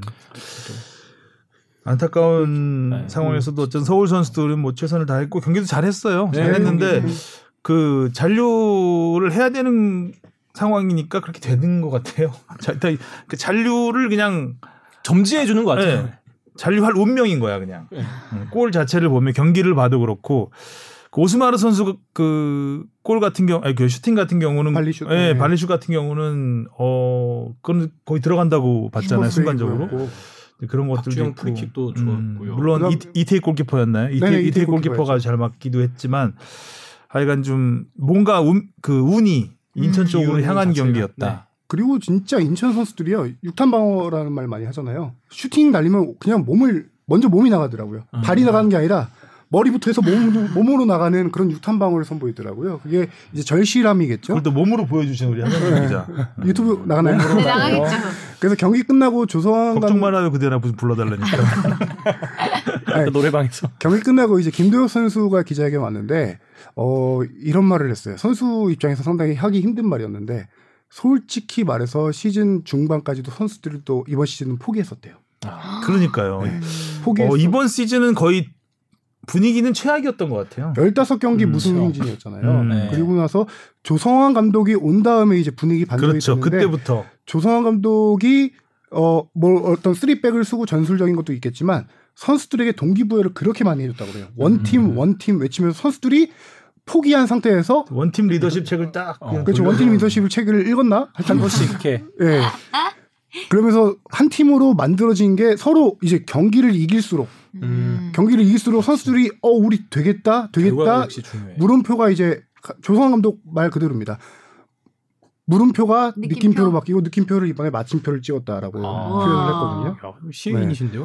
음. 그건 이제 그게 선수 마음이겠죠. 선수들 마음 속에 물음표를 이제 느낌표로 바꿨고 그걸 최종적으로 다운표를 말씀하셨구나. 그렇죠. 음. 네.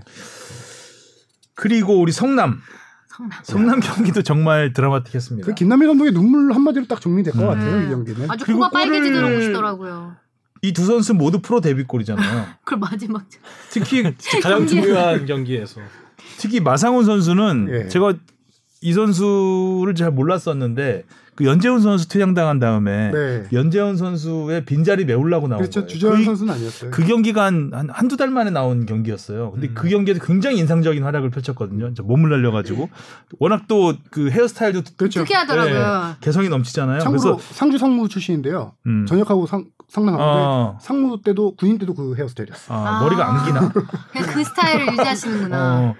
고정 그래. 상태로 어, 근데 굉장히 좀 뭐라 그래야 될까요? 약간 돌쇠처럼 우직하게 네, 그렇죠. 그랬어요. 어, 투지 빛나는 네, 스타일. 투지가 빛나는 모습이 어, 이 선수 괜찮다라는 생각이 들었는데 매력 그때 눈도장을 찍은 다음에 계속 선발로 나오더라고요. 음. 그래서 이번에 연재훈 선수가 같이 나왔잖아요 마지막 네네. 경기에. 근데 결국 골까지 넣고 그니까요. 그것도 비디오 판독으로 안될 안될 뻔했는데. 뻔했는데. 음.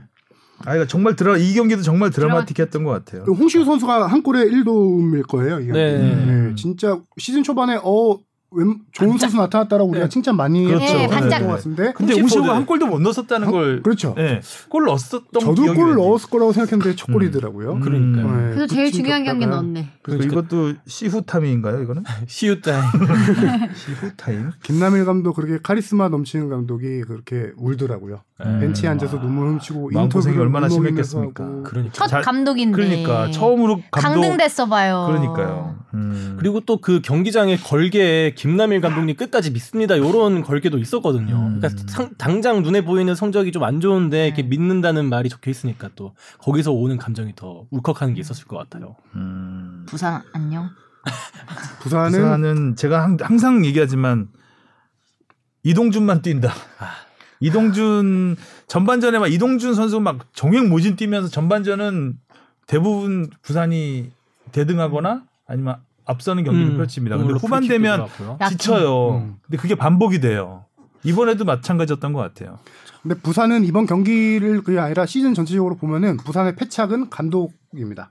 감독이 잘못했다 잘했다가 아니고요. 감독이 조덕재 감독이 중도에 이제 사퇴했잖아요. 문제는 지난 시즌에 승격을 한 감독을 1년밖에 계약 을 안 했어요, 구단이. 음. 구단이 1년 계약을 했는데 시즌 중반에 부산이 한때 6위까지도 올라갔던 네, 시절이 잘 있잖아요. 올라왔죠. 아, 네. 6위까지 올라갔어. 6위 그때 재계약 얘기가 나- 잠깐 나왔었는데 이 계약 연장 얘기겠죠. 아. 근데 연장을 안 합니다. 그때부터 부산의 하락이 추락이 시작됐는데 뭐냐면은 선수들이 아 감독이 내년 시즌에 없구나라는 걸 인지하는 순간부터 선수들의 동기부여가 떨어지고 이 얘기는 조금 구체적으로 하긴 그렇지만 부산을 떠나고 싶어하는 선수들이 상당히 많았어요. 아. 근데 감독조차 미래가 그렇게 안 돼 있는 구단에서 왜 그랬을까요? 뛰겠냐라는 부산 동기부여가 전혀 안 된 상태에서 회장사 아니겠습니까? 부산, 추락을 한? 거죠. 그렇죠. 음. 일단 감독이 안정이 돼야 팀이 맞습니다. 예, 팀이 안정이 음. 되기 때문에 감독이 그 자기 위치가 불안하면 당연히 팀을 흔들릴 수밖에 없죠. 음. 선수 장악이 안 되죠. 예, 프로야구 같은 경우 이번에 KT가 2등을 했는데 어, 막판에 어- 막 치열한 순위 싸움이 있었잖아요. 2위 2위 놓고 막 네. 예, 치열했는데 5위까지. 한 다섯 네 경기 다섯 경기 정도 남겨놓고 이강철 감독 3년 재계약을 딱 합니다. 음, 음. 결국 KT가 2위를 했죠. 뭐 이제 그게 원인이라고 볼 수는 없지만 그러면 이제 뭔가 감독도 마음의 안정을 찾고 뭔가 이번에 어떻게 해봐야 되겠다라는 음. 동기부여가 생기기 때문에 되거든요. 그런 거는 좀 구단에서 뭔가 행정 미스가 아닌가 싶습니다. 네, 부산 아쉽게 됐네요. 음, 울산 얘기 해야겠죠. 해야죠. 네, 울산은 참 어쨌든 승리로 마무리를 했습니다. 와 주니오 음, 26골 주니오 이런 26골. 얘기를 해야 되죠. 음, 득점왕이 올랐는데요. 보니까 역 그 경기당 아, 주니오에게 솔직히 올해 시즌 기대했던 게 경기당 한 골 이상이었잖아요. 네. 27경기 26골. 경기당 0.9 몇 골 정도 됐을 건데 네. 역대 1위입니다. 오. 아. 음. 주니오가 경기당 득점 역대 1위. 예, 그렇죠. 경기당 음. 득점이 0.96골로 역대 1위고요. 기존에 말콩이 2018년도에 31경기에서 26골, 0.84가 역대 1위였거든요. 음. 뭐 당연히 뭐 최다골은 예전에 대안이 한 31골인가 넣었던 적이 있었고요. 근데 뭐 경기 수가 줄어들었으니 줄어들어 예. 그래서 경기당으로 따져야 되니까 음, 경기당으로 역대 30골은 1위.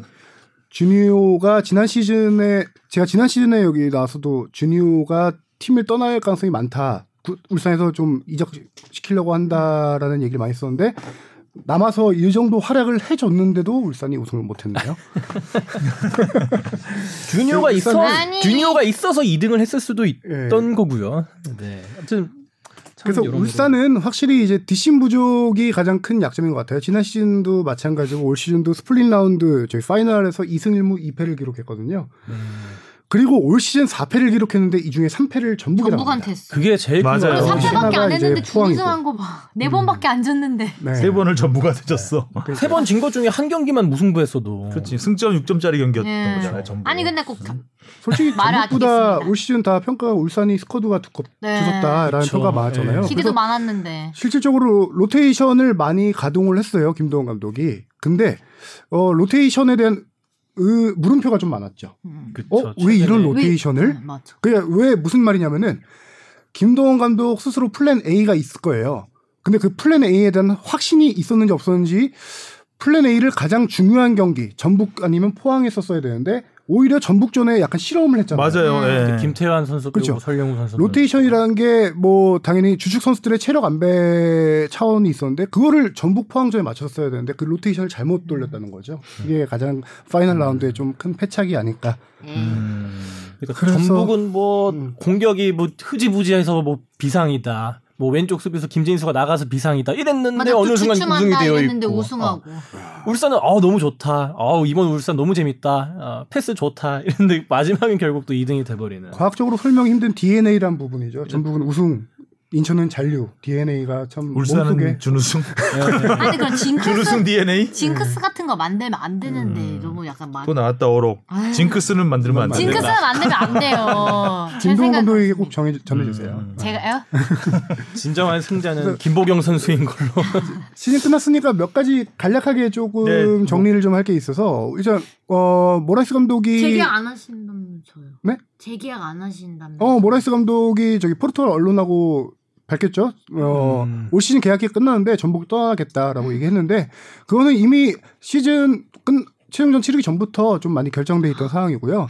계약 기간이 끝나고 모라이스 감독은 중국, 중동, 유럽 이런 데서 엄청난 러브콜을 많이 받았습니다. 그래서 뭐 모라이스 2년 연속 감독도 우승을 했으니요. 네, 새로운 좀 도전을 하길 원했고 전북 역시 저 이제 모라이스 감독과 저 웃으면서 빠이빠이 할 수 있는 상황인 거죠. 그 아래에서 계속 코치를 했던 김상식 코치가 식사나 이번에 겨울에 P급 라이센스를 받습니다. 그래서 어, 사령탑을 이어받을 수 있고요. 그래서 가장 유력한 후보임에는 맞습니다만은 아직 100%까지는 좀 확신하기 힘든 게 약간 그런 얘기도 들리는 게 전북에서 당연히 김상식 코치도 있지만 어 big name을 원한다라는 좀 얘기도 있어서 아직은 조금 지켜봐야 될 상황이고요. 울산 같은 경우는 울산도 김도훈 감독과 계약 기간이 올해 끝납니다. 음. 근데 이제 음. 두 감독 모두 FA컵이 또 남아 있으니까. 근데 울산은 김도훈 감독과 재계약을 안 할 것이라는 게 거의 유력합니다. 그렇죠. FA컵 이미 잔치는 끝난 거 아니겠습니까? FA컵 우승도 대단하긴 하지만 리그 아, 리그 우승이 꽃이기 뼈 때문에 아프죠. 일단 꽃을. 놓쳤기 때문에. 울산 입장에서는 뭐 FA컵이라도 거머쥐려고 애를 쓰겠죠. 하지만 그렇죠. 그 결과는 음, 감독의 생명 연장과는 큰 이- 관계는 없을 것이다. 라고 볼 수 있을 것 같습니다. 울산 차기 감독도 아주 big name이 좀 많이 링크돼 있죠. 그 big name이 그 big name 아닌가요? 네, 비슷합니다. 아, 전북 울산. 아, 궁금하다. 이렇게 힌트도 안 힌트도? 안 돼요. 제가 name 얘기하니까 힌트, 힌트. 저 몰랐는데 이동국 선수가 개명한 거 알아요? 아 진짜요? 네. 어, 저는 그, 몰랐어요. 그 국동이었어요 설마? 위키피디아 보고 알았는데. 아 진짜? 아, 그러니까 이동국은 맞아요. 한자를 바꿨어요. 아. 한자를. 아, 한자를. 동력동인이었거든요. 네. 근데 동력동. 가틀동으로 바꿨더라고. 요 같을 음. 동 음. 국은 나라국인가? 어. 검색해 봐. 나라국이죠. 아 나라국이에요? 이름 바꿔서 이렇게 조금 잘 되는 분위기? 바꾸는 네. 선수 야구에도 꽤 있고 축구에도 꽤 아, 있는데요. 많죠. 야구는 축구의- 특히 많고. 그렇죠. 축구의 대표적인 선수 누군지 아시나요? 이정엽 선수. 이정현 선수 아. 한자 바꿨어요? 아니 이름을 아예 바꿨어요. 아 진짜요? 지- 이전 이름이 조금 기억이 안 나는데 아마 이정기인가 그럴 건데 이 정기에서 완전 무명의 선수였다가 이정엽 바꾸고 슈틸리케 음. 황태자가 된 선수죠. 어. 저 선, 서울 감독 하셨던 분도 원래 아, 갑자기 서울 감독님 이름이 생각이 안 나네. 최근에 이제 최용수? 감독님 다음에 아 그렇죠. 김호영? 저기 원래 아, 김용가 김호- 감독인데 예, 뭐 선수 시절은 아니긴 했는데 예. 바꾸신 이름이 기억이 안 나네요. 김호영 아, 김호영 예, 감독. 맞아요. 음, 생각난다. 네. 아 서울 사령탑. 그러니까 서울 음. 사령탑 지금 서울 사령탑 빈자리가 뭐 많아요. 이미 보도가 나오기도 했는데 지금 광주에 박진석 감독 얘기가 많이 나왔잖아요. 네. 뭐 아니라고 아니- 하던데. 어, 아니라고 지금 구단도 이제 서로 신의를 지키겠다라는 얘기도 했는데 지금 서울이 유력해 보여요. 박진석 감독의 아. 서울 행위. 음. 뭐 지금 네. 어머. 승격한 시즌에 바로 뭐 6위까지 한 거니까. 네. 뭐. 어머 어머 어머 어머. 박진섭 감독도 약간 새로운 도전을 좀 원하고 있고. 그렇게 되면 이제 선수들을 데려가는 경우들이 있잖아요. 그렇죠. 그죠, 자기 그죠. 팀에서 네. 엄살라? 아 엄살라 유력하다. 광주 어쩌라고 어, 펠리페도 있네. 박진섭 감독이 지금 그 말씀하신 대로 서울 만약에 지휘봉을 잡게 되면은 선수 한두 명 정도 같이 데려 갈 가능성이 가장 높은 상황입니다. 음. 아, 대구 같은 경우도 궁금해. 좀 대행 체제로 1년 쭉 갔는데 대구는 뭐 계속 네, 대행 대구는 체제로 아직 뭐 당연히 새로운 감독 한다 아니면 가- 간다 뭐 그거는 조금 얘기는 많이 나오고 있는데 아직 추가로 좀 들은 얘기는 대행체에 너무. 오래 가는 거 그러니까 아니에요? 저는 음. 그 항상 대구 잘했잖아요 또 예. 그 인터뷰 같은 거 보면 이병 이병철 대행님 맞죠? 제 성함이 헷갈리네. 이병, 이병근? 이병근. 네. 이병근 네, 이병근 대. 그 항상 인터뷰에 그런 아쉬움을 좀 전해주시는 것 같더라고요. 그러니까 그러니까요. 선수단 전체 다 자체에서 리더 역할을 해주는 사람이 없다 이런 걸 말씀하시는 사실 거 올해 올 시즌에 전부 저 대구가 초반에 되게 안 좋았잖아요. 그렇죠. 맞아요. 안 훈련 있었죠. 네, 코로나 때문에 훈련도 훈련 제대로 못 못하고. 하고. 근데 어찌 됐든 제 궤도를 찾아서 파이널 A에서 그래도 나름 대구가. 조현우 선수 나가고 그랬는데도 아챔에 진출을 했으니까요. 음. 되게 큰 또 기여를 했는데도 불구하고 그냥 쭉 대행으로 또 진행이 된 게. 그쪽 아직. 정확히 취재를 안 해봐서 다음번에 해서 말씀드리겠고요. 그다음에 올 시즌에 K리그 1, 2 정, 아, 내년 시즌에 정말 많이 바뀔 것 같아요.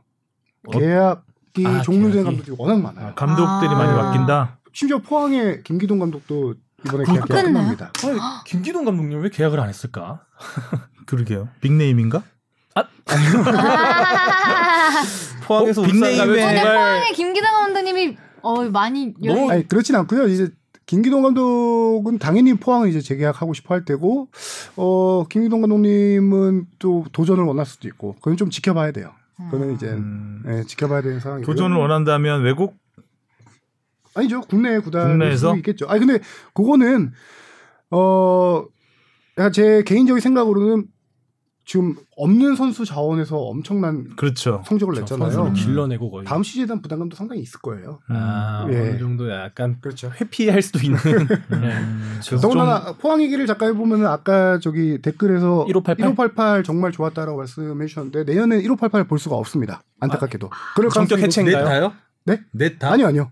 1588이 깨진다는 얘기인데요. 어, 일류첸코 같은 경우는 원 플러스 원 계약을 해서 구단에서 옵션을 발동하면 내년 시즌까지 뛸 수 있고요. 음. 그다음 팔로세비치 같은 경우는 1년 6개월 임대인데 올 시즌 임대가 끝났습니다. 근데 완전 이적 조항 옵션이 있어요. 어. 근데 너무 비싸요. 아. 금액이 너무 비싸서 포항이 돈을 많이 쓰는 구단이 아니거든요. 그 금액을 지불하고 완전 이적시킬 가능성은 적다. 없구나. 현재로선. 팔로세비치 잘했는데. 그래서 팔로세비치는 해외 리그로 돌아가던가 아니면 K리그 다른 팀에 오퍼를 받을 가능성이 포스코가 있겠죠. 올해 장사 잘했던데요. 주식이 좀 어떻게 여- 됐나요? 영업이익이 꽤 높아졌던 것 같은데. 거기다가 포항에 포항은 매 시즌마다 이제 돈을 많이 못 쓰기 때문에 주축 선수들이 많이 탄, 탄 팀을 이적해요. 그러면 그쵸. 이제 매 시즌 팀을 구성하기가 좀 많이 힘든 상황이죠. 음. 맞아요. 네. 좋은 선수들 많이 전북적으로 많이 갔죠. 그렇죠. 음. 지금 뭐 송민규 선수도 김승대. 이적할 것이라는 얘기도 많이 나오고 있고요. 음. 워낙 좋은 모습을 너무 많이 보여줘서 승민규 선수. 그렇죠. 그쵸, 더 좋은데 가고 싶겠죠. 그렇군요. 좋은 데서 만나요. 네. 자 그리고 벤투호 김학범호가 오랜만에 명단을 발표했습니다. 네. 유로파들이 다 모이는 평가전 멕시코 그리고 카타르 네. 올림픽 팀은 이집트 브라질이죠. 네. 네. 여기서 SBS가 카타르전과 브라질전을 브라질전을 한다고 들었습니다. 네, 생중계하는 어. 오랜만에 배성재 캐스터 네. 일감 생겼습니다. 박수. 제가 어제 안 그래도 축하했습니다. 선배님! 아니 오랜만에 비디오 먹어도 일감이 생겼, 생겼어요. 드디어 일하시는 거예요. 안타깝게 안타깝게 현장 중계를 할 수가 아, 네. 없는 상황이잖아요. 여기 그렇죠. SBS 3층에서 합니다. 네. TV 보면서 네. 어, 프리미어 중계하는 프리미어리그 중계하는 마음으로 자세로 해야 되겠죠. 네.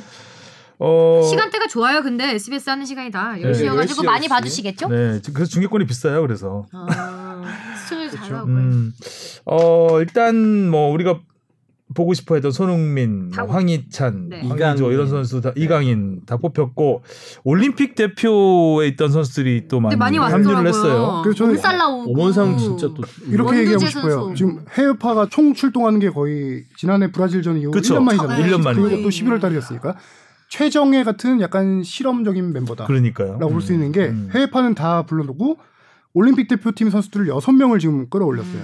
음. 실험까지 같이 해보겠다라는 얘기거든요. 음. 저 벤투 감독님이 평소에 이게 라인업 짜는 거 보면 정말 파격적인 라인업이지 않나 개인적으로는 그렇게 느껴졌습니다. 네. 거기다가 지금 한 가지 변수가 있는 게 코로나 때문에 제2리거 선수들을 차출을 못했어요. 김영건, 김승규 선수들은 구단에서 어, 차출 거부를 했죠. 피파에서 5일 이상 자가 격리를 하게 될 경우 거부할 수 있다라는 거를 명시했기 때문에 거부했고 한 가지 변수는 지금 중국 선수들이에요. 네.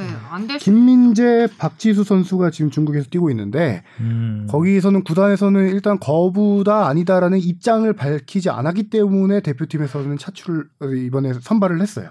음. 근데 지금 구단 중국 아 일본 리그 같은 경우는 리그가 안 끝났어요. 음. 그래서 선수들이 자가 격리하면 안 되기 때문에 거- 차출 거부한 거고 중국은 리그는 끝나지만 FA컵이 남아 있어요. 그렇기 때문에 음. 구단들이 거부할 수 있다라는 가능성이 있고 실질적으로 그것에 대비해서 이번에 명단을 26명 뽑은 겁니다. 어. 그 김민재, 박지수 선수가 안 될 것에 대비해서 중앙 수비수가 지금 다섯 명이에요. 권경원, 원두재, 정태욱. 음. 원두재 선수를 다시 또 미드필더가 아니라 중앙 수비 수비수로 분류를 했죠. 음. 두 선수 빠질 거에 대비해서 이렇게 중앙 수비수를 원래 네 명만 뽑는데 다섯 명까지 뽑은 그런 상황입니다. 네. 어, 어린 친구들도 많네. 그러니까 정태욱 선수도 어린 선수. 한 가지 저도 뒤로 좀 들은 얘기인데 지난번 소집 때는 김학범호와 벤투에서 이제 정태욱 아, 선수를 서로 선발 두고 마지막까지 고민했다 뺐다라고 했잖아요. 이번에 정태욱 선수 뽑았잖아요. 네. 음. 이번에는 어떤 선수를 두고 조금 있었냐 들어봤더니 조규성 선수라고 하더라고요. 아, 오. 조규성 선수. 네. 올림픽 테스트 해보고. 싶었을 거예요. 벤투 감독도. 음. 네. 어, 그 좀 황의조의 경쟁 상대로 뭐 그럴 경쟁자로 수도 있겠죠. 결과적으로는 음. 올림픽 대표팀으로 가게 됐는데 음. 제가 들은 얘기로는 두 팀 다에서 이제 원했다라고 하더라고요. 올. 좀 조규성 선수는 이번 시즌 좀 주춤하는가 음. 싶었는데 마지막. 경기에서 네. 또 공교롭게도 네. 어, 대선배 떠나는 그렇죠. 예. 차세대 주자잖아요. 뭔가 차세대 주자. 예. 터치가 되는 느낌이었죠. 차세대 주자. 네. 그리고 김학범호에서는 이 저 이승우 선수, 네. 네. 이승우 선수가 들어간 게 또 눈에 띄고 김학범 감독이 단호하게 얘기했죠. 유럽파에겐 마지막 기회다. 라고 했는데 그게 이제 이승우, 백승호 선수를 좀 얘기한 건데요. 어, 이승우 선수는 소속팀에서 많이 뛰고 있지만 솔직히 말해서 올림픽 대표팀 이선 자원에서 경쟁력은 크게 앞서 있지는 않은 상황이에요. 그렇죠. 올림픽에 이선 자원들이 워낙 너무 많으니까 좋은 선수들이 많기 때문에 그래서 이 유럽 아니 이집트에 나가서 하죠 이번에 이 하- 하면서 직접 김학봉 감독이 나가서 태- 그 점검을 할 수 없으니까 이번 기회를 통해서 최종 올림픽에 데려갈지 말지를 최종 결정하겠다라는 음, 음. 거를 이제 마지막 기회다라는 말로 표현을 했죠. 아, 음. 이부 리그 네. 이부 리그가 좀 일정이 미뤄졌잖아요. 네, 그래서 올림픽 대표팀에서 그 이부 리그 일정 미뤄진 네 팀의 선수들을 뽑지 않았죠. 그러니까요, 김학봉 없네요, 감독이요. 보니까. 예. 아. 이게 코로나 확진으로 네. 대전 경기가 밀리면서 서울 2주, 지랜드와 2주씩 밀려 경남, 밀렸잖아요. 네. 음. 그네 팀이 밀렸는데 최종전 일정도 그 해당 네 팀만 밀었어요. 같은 날로 음. 맞췄어요. 혹시나 원래 최종전을 같은 시간에 하는 게 약간 담합 이런 걸 막기 위해서 그렇죠. 음. 이번에도 대전 경기만 미루면은 좀 문제가 생길 수 있다. 음. 이 팀들이 이 플레이오프 진출을 다투는 팀들이기 때문에 그렇게 아무튼 했고 대전은 정말 야심차게 출발을 네. 했는데 중간에 뭐 감독 교체하고 네. 생각보다 이부 리그 팀으로는 정말 드물게 저희가 리포트도 많이 하고 그렇죠. 굉장히 언론의 관심도 많이 받았었는데 안드레 곤드레 예, 지금 드래곤들. 위태위태합니다. 되게 옛날 옛적 얘기 같아지만 안 드래곤들 들으니까. 올림픽 대표 아까 이승우 얘기하다가 잠깐 조금 끊겼는데 이 얘기하고 싶은데 올림픽 대표는 18명입니다. 엔트리가. 아, 아, 그렇죠. 이번 이번이 아니라 최종 엔트리 올림픽 네. 나가는 그래서 올림픽은 특히나 더 아시안 게임보다도 더 적기 때문에 multi 자원을 활용을 해야 됩니다. 음. multi 자원 그래서 지금 원두재 선수, 김진야 선수 이런 선수들이 꾸준히 꼽히고 잘하고 있는 게 multi 포지션을 소화할 수 있거든요. 네. 이승우 선수는 근데 multi 자원이 아니에요. 약간 공격과 드리블에 특화되어 있는. 그래서 이제 김학범 감독은 multi 자원 뽑아야 되는 상황에서 이승우 선수의 이 multi 능력을 이번에 어, 뭐 multi 능력을 더 뛰어넘을 수 있는 얼마나 성장했을지 그런 걸 좀 지켜보려고 하는 것 같아요. 음.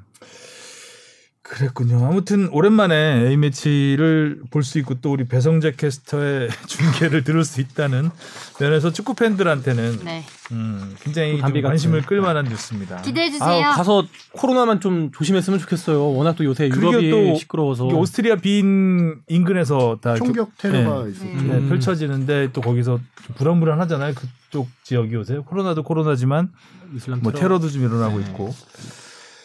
어, 진짜 건강 이상하게 이렇게 뭐 해외 원정 간다면은 건강 걱정을 안 하게 되는데 이번 이번에 경기만큼은 보통 이 정도 원정이면 이제 기자들이 많이 따라가죠. 이전 같으면 저희도 당연히 가는데 지금 뭐 갔다 오면 2주 격리를 해야 되는 상황이기 때문에 아, 아무도 안 가나요? 어 가- 보낼 수가 없죠. 음. 그래서 하성룡 기자한테 2주 휴가를 내고 네가 가려면 가라라고 얘기는 했는데 AI를 보내든가. 휴가가 2주가 안 남아 있더라고요. 아, 아 그래서 어쨌든 이번에는 기자도 거의 그러니까 방송 쪽에서는 안 가는 것 같고 뭐 음. 신문 쪽에서 아마 뭐 연합뉴스 한, 정도? 한 군데 정도 음. 네, 갈면 한 군데 가는 정도. 것 같아요.